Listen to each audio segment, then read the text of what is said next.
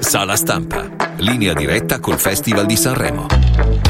Buongiorno e benvenuti a questa nuova puntata del podcast dedicato al Festival di Sanremo. Io sono Giancarlo Ricci, vice direttore del quotidiano Il Giorno, ma il vero protagonista di Sala Stampa, questo è il titolo del podcast che state ascoltando, è il collega Andrea Spinelli, inviato a Sanremo dal quotidiano nazionale, nonché presidente del premio della critica Mia Martini. Buongiorno Andrea, ben trovato. Buongiorno. Allora, ieri è partito il baraccone via, prima serata andata e quindi oggi facciamo un po' qualche considerazione appunto post prima serata. Allora, innanzitutto la scaletta mi sembra che sia stata un po' cambiata in corsa. Che è successo?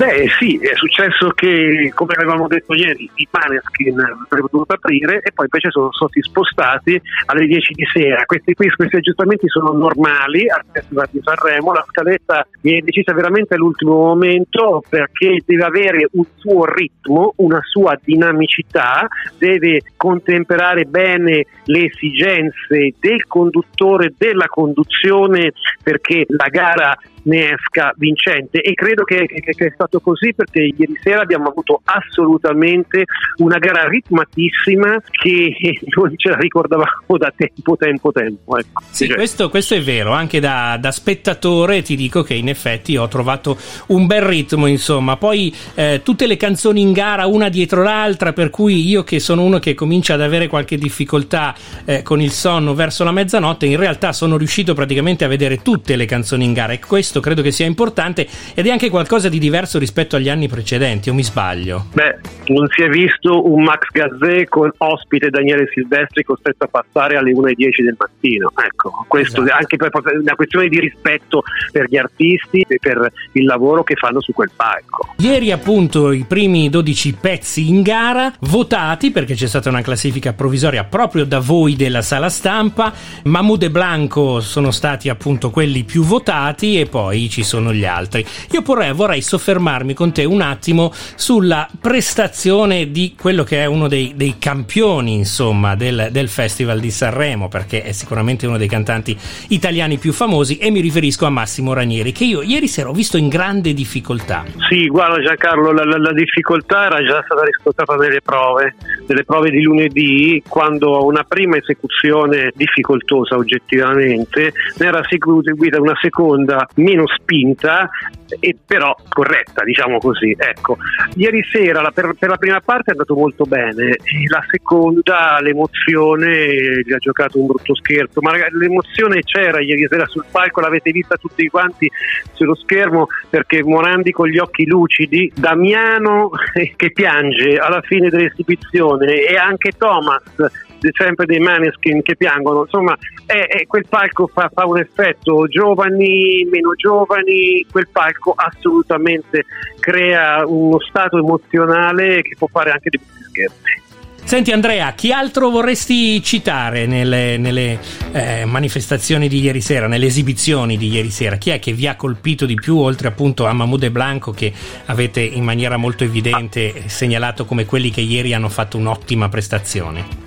A livello di spettacolo indubbiamente eh, come, spettacolo Fiorello è partito a mille veramente. Poi dopo magari si è un pochino più seduto nella seconda parte ma ormai era tardissimo era mezzanotte eccetera. Però è partito fortissimo e devo dire che, che, che hai dato veramente un, un'accelerata eh, forte al festival. Per quanto riguarda invece l'aspetto musicale io direi che abbiamo una Noemi in crescita una situazione interessante sulla rappresentante di lista che però anche lei può crescere e sinceramente sono rimasto un pochino più sorpreso invece da, da, da Urcomi che non è esattamente forse quello che ci si aspettava. Senti Andrea, parliamo un po' di un altro dei protagonisti del Festival di Sanremo. Abbiamo parlato del palco, abbiamo parlato del teatro Ariston, abbiamo parlato dell'orchestra, dei direttori d'orchestra.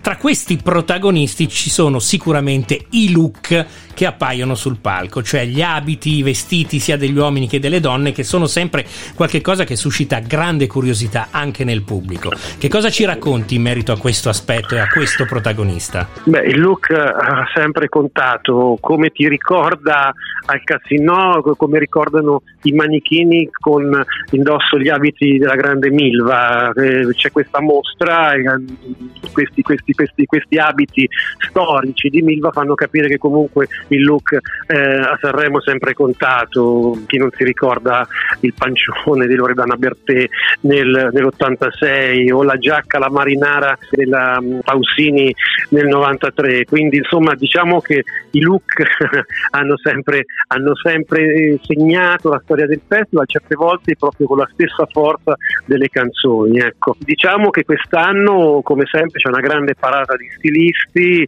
Amadeus col suo Gai Mattiolo, poi le, le, le signore, le signore, le, le, co-conduttrici sono sicuramente eh, delle, delle mannequin eh, di, di, di, di, grandissimo charme, ecco, diciamo così. Ieri sera c'era una Muti eh, in eh, Scognamiglio, che quindi niente Armani per una volta, ma, ma Scognamiglio, ma comunque Armani per esempio vestiva Morandi e ne vestiva anche, e ne vestiva anche altri. Questa sera ci dovrebbe essere, credo, che la Lorena Cittarini vesta Valentino, la più originale Drusilla Foer che ha la Tedier Rina di Firenze, poi la, la, la Giannetta venerdì è ancora Armani e invece c'è un punto interrogativo su quello che vestirà eh, Sabina Ferilli, ma chissà che non sia Alessandro Dell'Acqua che è un stilista che lei predilige particolarmente. Vogliamo parlare del mantellone calpestato da, da Amadeus di Blanco con quella V davanti che insomma significava certamente una beh, Valentino, voglio dire, oppure Mammut che tutto era tutto Prada o che so, la Noemi che era Ferretti.